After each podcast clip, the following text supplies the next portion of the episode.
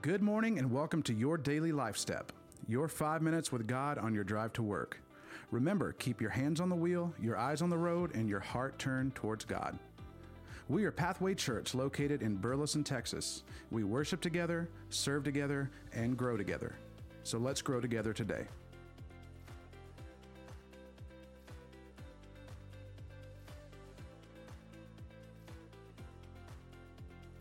Day 2, 2 Samuel 12, verses 1 through 13.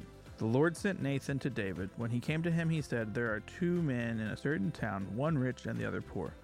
The rich man had a very large number of sheep and cattle, but the poor man had nothing except one little ewe lamb he had bought.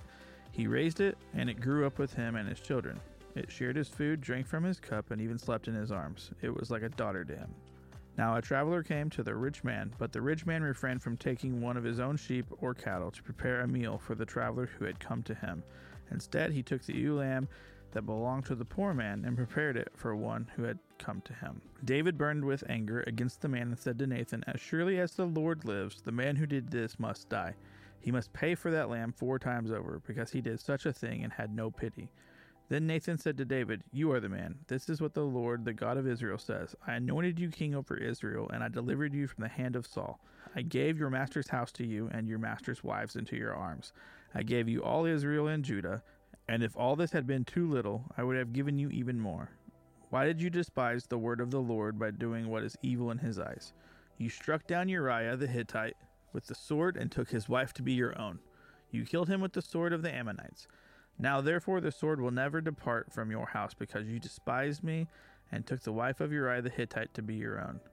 This is what the Lord says Out of your own household I am going to bring calamity on you. Before your eyes I will take your wives and give them to one who is close to you, and he will sleep with your wives in broad daylight. You did it in secret, but I will do this thing in broad daylight before all Israel. Then David said to Nathan, I have sinned against the Lord. Nathan replied, The Lord has taken away your sin.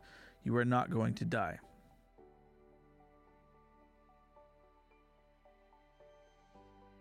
If Nathan the prophet were to confront you today, what truths would he reveal of you?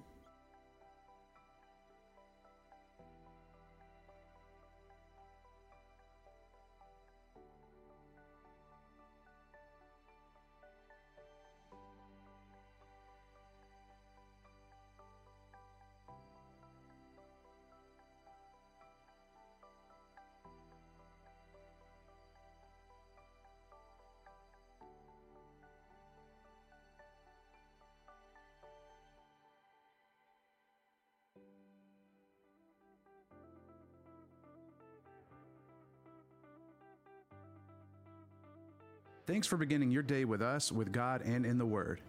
Go make today a great day. We'll see you tomorrow.